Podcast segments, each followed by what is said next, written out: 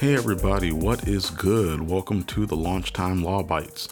I am so glad to have the opportunity to share my knowledge with you in the hope that it will help you as you are on your journey as a startup.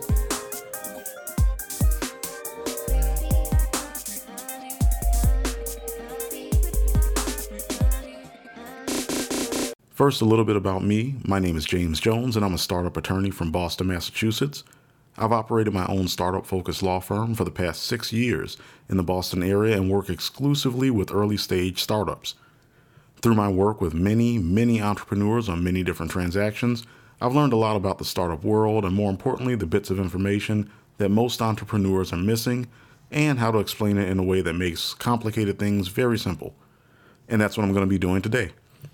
This is the second episode in a Startup Law A to Z series where I'm going to be explaining an important topic starting with each letter of the alphabet and the legal aspect related to it, at least the parts you need to know.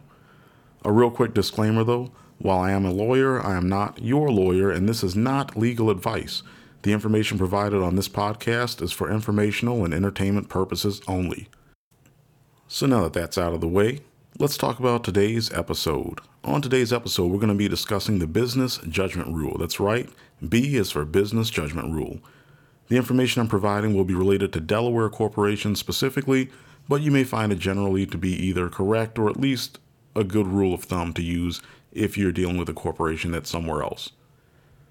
So, first off, what is the business judgment rule?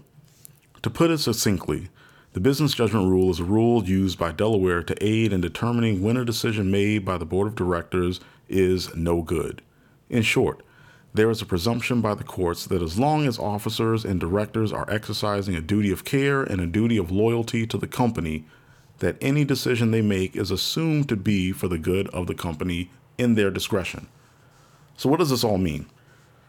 First, a duty of care means that the people making the decision on behalf of the company must use sound rationale and give careful consideration, at least on the level of any reasonable person in their situation.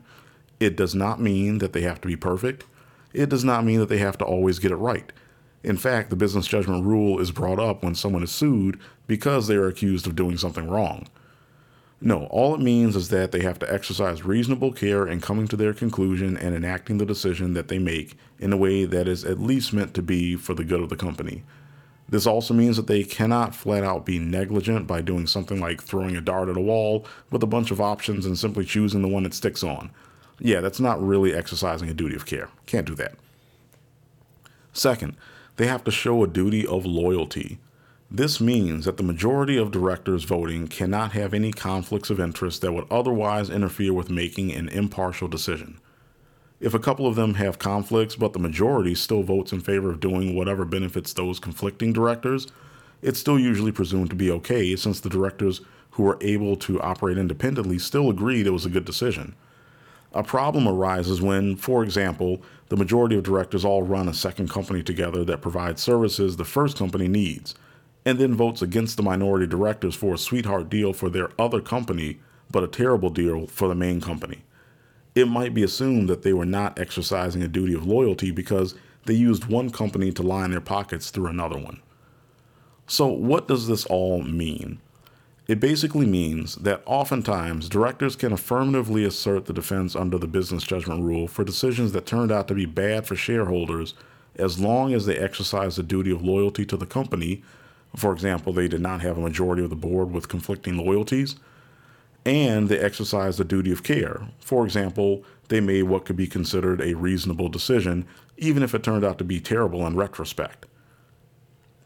I hope you understand a little bit more about the business judgment rule, and if you want more information about these types of topics or some of the terms that I mentioned in this episode, head on over to bit.ly.com slash startuplawguide and download my free guide to legal terms and issues experienced by early stage startups.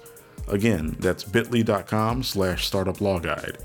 If you want to catch me on social media, you can find me at Laws for Words on Twitter, and you can find me at Boston Startup Lawyer on Instagram. And of course, if you feel so inclined, please stop by my website, jamestjonesesq.com. Thanks for listening, and until next time.